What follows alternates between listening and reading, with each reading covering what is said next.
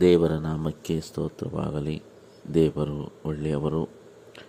ಎರಡನೇ ತ್ರೈಮಾಸಿಕ ಆರಂಭದ ಪುಸ್ತಕ. ಇಂದು ನಾವು ಪಾಠ ಹತ್ತು, ಜೂನ್ ಮೂರನೇ ತಾರೀಕಿನ ಹೆಚ್ಚಿನ ಚಿಂತನೆ ಶುಕ್ರವಾರ. ಪ್ರಿಯರೇ, ಈ ಒಂದು ಪಾಠದಲ್ಲಿ ಯಾಕೋಬನ ಬಗ್ಗೆ ನಾವು ಈ ವಾರ ಪೂರ್ತಿ ಕಲಿತಿದ್ದೇವೆ. ಯಾಕೋಬನಿಗೆ ಆ ಹೋರಾಟದ ರಾತ್ರಿ ಮತ್ತು ಆ ರಾತ್ರಿಯಲ್ಲಿ ಆದ ಆ ಕಳವಳದ ಅನುಭವವು ಯೇಸು ಕ್ರಿಸ್ತರು ಎರಡನೇ ಸಲ ಈ ಲೋಕಕ್ಕೆ ಬರುತ್ತಾರೆ ಎಂಬುದನ್ನು ಕುರಿತು ಆತನು ಅರ್ಥ ಮಾಡಿಕೊಂಡನು. ಈ ಲೋಕದಲ್ಲಿರುವ ಪ್ರತಿಯೊಬ್ಬ ಜನರು ಒಂದು ಶೋಧನೆಯ ಒಳಗೆ ದಾಟಿ ಹೋಗಬೇಕಾಗಿದೆ. ದುಷ್ಟ ಶಕ್ತಿಗಳ ವಿರುದ್ಧವಾಗಿ ಹೋರಾಟ ಮಾಡಬೇಕಾಗಿದೆ. ಈ ಲೋಕದಲ್ಲಿ ಅನೇಕ ತೊಂದರೆ, ಕಷ್ಟಗಳನ್ನು ಎದುರಿಸಬೇಕಾಗಿದೆ. ಇಂಥ ಒಂದು ಸಂದರ್ಭದಲ್ಲಿ ದೇವರು ದೇವರ ಜನರು ಈ ಅಂತಿಮ ಹೋರಾಟದಲ್ಲಿ ಜಯಿಸುತ್ತಾರೆ ಎಂಬುದನ್ನು ಇಲ್ಲಿ ಯಾಕೋಬನು ಅರ್ಥ ಮಾಡಿಕೊಂಡನು. ದೇವರು ಅವರ ವಿಶ್ವಾಸ, ಗುರಿ, ಸಾಧನೆ, ಅವರ ಪ್ರಯತ್ನ ಎಲ್ಲವನ್ನು ನೋಡಿ ತಮ್ಮನ್ನು ಬಿಡುಗಡೆ ಮಾಡುತ್ತಾರೆ ಎಂಬ ಭರವಸೆಯನ್ನು ಇಲ್ಲಿ ಯಾಕೋಬನು ನಂಬುತ್ತಾನೆ. ಅದೇ ರೀತಿಯಾಗಿ ಸೈತಾನನು ಈ ಲೋಕದಲ್ಲಿ ಮನುಷ್ಯರ ಪರಿಸ್ಥಿತಿಗಳನ್ನು ಅರ್ಥ ಮಾಡಿಕೊಂಡು ಮನುಷ್ಯರ ಮೇಲೆ ತುಂಬ ಒತ್ತಡವನ್ನು ತರುತ್ತಾನೆ ಎಂಬುದನ್ನು ಆ ಯಾಕೋಬನು ಆ ರಾತ್ರಿಯಲ್ಲಿ ಅರ್ಥ ಮಾಡಿಕೊಂಡನು. ಯಾಕೆಂದರೆ ಮನುಷ್ಯರ ಪಾಪಗಳು ಕ್ಷಮಾಪಣೆ ಹೊಂದಲಾರದಷ್ಟು ದೊಡ್ಡದು ಎಂಬ ಭಾವನೆಯನ್ನು ಹುಟ್ಟಿಸಿ ಅವರನ್ನು ದಿಗಿಲುಗೊಳಿಸಲು ಸೈತಾನನು ಪ್ರಯತ್ನಿಸುತ್ತಾನೆ. ಅವರ ದೋಷಗಳ ಬಗ್ಗೆ, ಮನುಷ್ಯರ ದೋಷಗಳ ಬಗ್ಗೆ ಅವರಿಗೆ ತೀವ್ರವಾದ ಅರಿವಿರುವುದು ಮತ್ತು ಅವರು ತಮ್ಮ ಜೀವನವನ್ನು ಅವಲೋಕಿಸಿ ನೋಡಿದಾಗ ಅವರ ನಿರೀಕ್ಷೆ ಕುಂದುವುದು. ಆದರೆ, ಹೌದು ಪ್ರಿಯರೇ, ಸೈತಾನನು ನಮ್ಮ ಹೃದಯದಲ್ಲಿ ವಾಸ ಮಾಡಿ ನಮ್ಮ ಆಲೋಚನೆಗಳನ್ನು ಕೆಡಿಸಿ. ನಾವು ತುಂಬ ಪಾಪಿಗಳು, ಕ್ಷಮಾಪಣೆ ಹೊಂದಲಾರದಷ್ಟು ನಾವು ಪಾಪ ಮಾಡಿದ್ದೇವೆ. ನಮ್ಮನ್ನು ರಕ್ಷಿಸಲು ಯಾರಿಂದಲೂ ಸಾಧ್ಯವಿಲ್ಲ ಎಂಬ ಭಯವನ್ನು, ಆ ರೀತಿ ಭಾವನೆಯನ್ನು ಪ್ರತಿಯೊಬ್ಬ ಮನುಷ್ಯರಲ್ಲೂ ಹುಟ್ಟಿಸಲು ಸೈತಾನನು ಪ್ರಯತ್ನಿಸುತ್ತಾನೆ.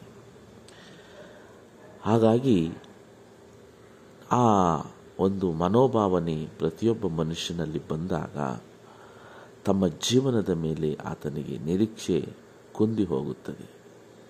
ಆದರೆ ಒಂದು ಸಾರಿ ದೇವರನ್ನು ನಾವು ಅರಿತುಕೊಂಡರೆ ಆ ದೇವರ ಕರುಣೆ, ಮಹೋನ್ನತೆ ಮತ್ತು ದೇವರ ಪ್ರೀತಿ, ದೇವರಲ್ಲಿರುವ ಪ್ರಾಮಾಣಿಕತನ, ಅವರು ನಮಗಾಗಿ ಪಶ್ಚಾತ್ತಾಪವನ್ನು ಪಡುತ್ತಾರೆ. ಅವರು ನಮಗೋಸ್ಕರ ಒಂದು ಒಳ್ಳೆಯ ಯೋಜನೆಗಳನ್ನು ಮಾಡಿಟ್ಟುಕೊಂಡಿದ್ದಾರೆ ಎಂದು ನಾವು ಅರ್ಥ ಮಾಡಿಕೊಂಡಾಗ ಖಂಡಿತವಾಗಿಯೂ ಯೇಸುಕ್ರಿಸ್ತರು ಆ ಪರಲೋಕದ ದೇವರು ನಮ್ಮ ಪ್ರಾರ್ಥನೆಗಳಿಗೆ ಉತ್ತರ ಕೊಡುತ್ತಾರೆ.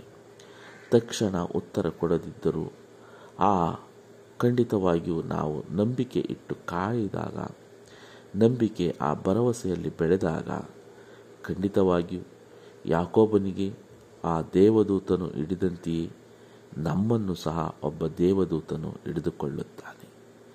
ಯಾಕೋಬನನ್ನು ಆ ಒಂದು ನೋವಿನಿಂದ, ಸಂಕಟದಿಂದ, ಇಕ್ಕಟ್ಟಿನಿಂದ ತನ್ನ ಅಣ್ಣನು ತನ್ನನ್ನು ಸಾಯಿಸುತ್ತಾನೆ ಎಂದು ಎದರಿ ಓಡಿ ಹೋಗುತ್ತಿರುವಂಥ ಸಂದರ್ಭದಲ್ಲಿ ಆ ದೇವದೂತನು ಆ ರಾತ್ರಿಯಲ್ಲ ಆ ದೇವದೂತನ ಸಂಗಡ ಯಾಕೋಬನು ಹೋರಾಡುತ್ತಾನೆ. ಅದೇ ರೀತಿ ನಮ್ಮ ಬದುಕಲ್ಲೂ ಸಹ ನಾವು ಅನೇಕ ಬಾರಿ ನಿರಾಸೆಗೆ ಒಳಗಾಗಿರುತ್ತೇವೆ. ಖಿನ್ನತೆಗೆ ಒಳಗಾಗಿರುತ್ತೇವೆ. ಮುಂದೆ ಯಾವುದು ದಾರಿ ಇಲ್ಲ. ನಮ್ಮ ಬದುಕು ಇಲ್ಲಿಗೆ ಮುಗಿದು ಹೋಯಿತು.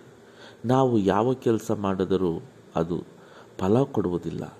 ಎಲ್ಲ ಕೆಲಸದಲ್ಲೂ ನಿರಾಸೆ. ಅದೇ ರೀತಿ ನಮ್ಮ ಜೀವನ ಇನ್ನೇನಕ್ಕೆ ಬೇಕು ಈ ಲೋಕದಲ್ಲಿ ಎಂದು ನಾವು ಚಿಂತಿಸುವಾಗ ಒಬ್ಬ ದೇವದೂತನು ಪ್ರತಿಯೊಬ್ಬ ಮನುಷ್ಯರ ಬದುಕಿನಲ್ಲೂ ಬರುತ್ತಾನೆ ಪ್ರಿಯರೇ.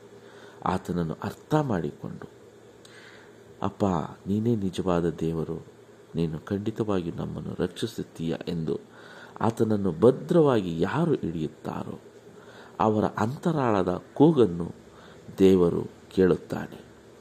ನೀನು ನನ್ನನ್ನು ಆಶೀರ್ವದಿಸಿದರೆ ಮಾತ್ರ ನಾನು ನಿನ್ನನ್ನು ಬಿಡುತ್ತೇನೆ ಎಂದು ನಾವು ಗಟ್ಟಿಯಾಗಿ ಆ ದೇವರನ್ನು ನಮ್ಮನ್ನು ಕರುಣಿಸುವ ಆ ದೇವರನ್ನು ನಾವು ಹಿಡಿದುಕೊಂಡಾಗ ಖಂಡಿತವಾಗಿಯೂ ಯಾಕೋಬನಿಗೆ ಬಿಡುಗಡೆ ಕೊಟ್ಟು, ಆ ಕನಸನ್ನು ಕೊಟ್ಟು, ಅಲ್ಲಿಂದ ಅವನ ಜೀವನವನ್ನು ಹೇಗೆ ಬದಲಾಯಿಸಿದರು ಅದೇ ರೀತಿ ಪ್ರತಿಯೊಬ್ಬರ ಜೀವನವನ್ನು ಬದಲಾಯಿಸಲು ದೇವರು ಎಂದಿಗೂ ಸಿದ್ಧರಿದ್ದಾರೆ ಎಂದು ಈ ಪಾಠ ಹೇಳುತ್ತದೆ. ಪ್ರಿಯರೇ, ಯಾಕೋಬನು ಸಹ ಆತನ ಜೀವನದ ಚರಿತ್ರೆಯನ್ನು ನೋಡಿದಾಗ ಪಾಪದಲ್ಲಿ ಮೋಸದಿಂದ ಸಿಲುಕಿಸಲ್ಪಟ್ಟಿದ್ದನು.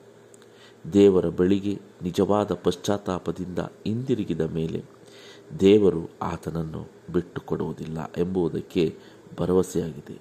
ಹೌದು. ಯಾಕೋಬನು ತನ್ನ ಹಳೆಯ ಜೀವನವನ್ನು ಬಿಟ್ಟು ದೇವರ ಸಂಗಡ ನಡೆದಾಗ ದೇವರು ಆತನನ್ನು ಬಿಡಲಿಲ್ಲ. ಆತನನ್ನು ಉನ್ನತ ಸ್ಥಾನಕ್ಕೆ ಏರಿಸಿದರು.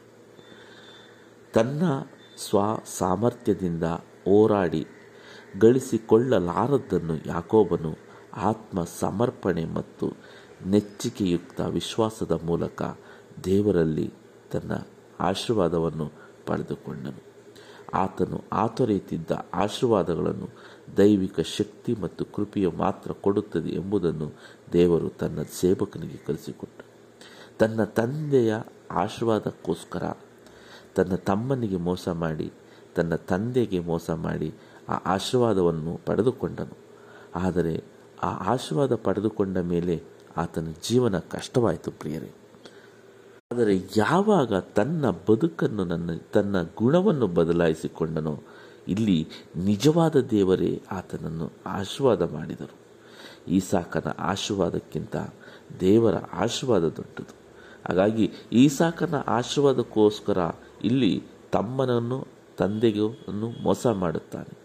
ಆದರೆ ನಾನು ಮಾಡಿದ್ದು ತಪ್ಪು ಎಂದು ಅರಿವಾಗಿ ದೇವರ ಬಳಿ ಬಂದಾಗ ಈಸಾಕನ ಆಶೀರ್ವಾದಕ್ಕಿಂತ ದೊಡ್ಡದಾಗಿರುವ ದೇವರ ಆಶೀರ್ವಾದವು ಇಲ್ಲಿ ಯಾಕೋಬನಿಗೆ ದೊರಕುತ್ತದೆ ಪ್ರೇರೆ ಅದೇ ರೀತಿಯಾಗಿ ನಮ್ಮನ್ನು ಅಪಾಯಗಳು ಸುತ್ತುವರೆದುಕೊಂಡರು, ಹೃದಯವನ್ನು ಹತಾಶೆಗಳು ಆಕ್ರಮಿಸಿಕೊಂಡಾಗ, ನಮ್ಮ ಪಾಪಗಳು ಪರಿಹಾರವಾಗದೇ ಇದ್ದಾಗ ನಾವು ದೇವರನ್ನು ಹುಡುಕಬೇಕು.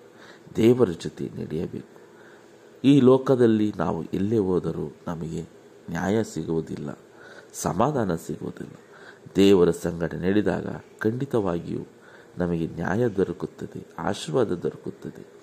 ಈ ಲೋಕದಲ್ಲಿ ನಾವು ಏನನ್ನು ಬಯಸುತ್ತಿದ್ದೇವೋ ಅದು ನಮಗೆ ದೊರಕುತ್ತದೆ ಎಂದು ಈ ಪಾಠ ನಮಗೆ ಕಲಿಸಿಕೊಡುತ್ತದೆ ಪ್ರಿಯರೇ. ಹಾಗಾಗಿ ದೇವರ ಜೊತೆ ನಾವು ನಡೆಯೋಣ. ದೇವರ ಶ್ರೇಷ್ಠತೆಗಳನ್ನು ನಾವು ಆಧಾರ ಮಾಡಿಕೊಳ್ಳೋಣ. ದೇವರ ಆಶೀರ್ವಾದವೇ ನಮಗೆ ದೊಡ್ಡ ಒಂದು ಆಧಾರ ಸ್ತಂಭ. ದೇವರ ಆಶೀರ್ವಾದವಿಲ್ಲದೆ ನಮ್ಮಷ್ಟಕ್ಕೆ ನಾವು ಏನೂ ಮಾಡಲಾರೆವು ಹಾಗಾಗಿ ಅವರ ಜೊತೆ ನಡೆದಾಗ ಯಾಕೋಬನಿಗೆ ದೊರೆತಂಥ ಆಶೀರ್ವಾದ ನಮಗೂ ಸಹ ದೊರೆಯುತ್ತದೆ ಎಂದು ಈ ಪಾಠ ನಮಗೆ ಕಲಿಸಿಕೊಡುತ್ತದೆ ಪ್ರಿಯರಿ. ಮತ್ತೆ ಮುಂದಿನ ಪಾಠದಲ್ಲಿ ಭೇಟಿಯಾಗೋಣ. ವಂದನೆಗಳೊಂದಿಗೆ. ಆಮೇಲೆ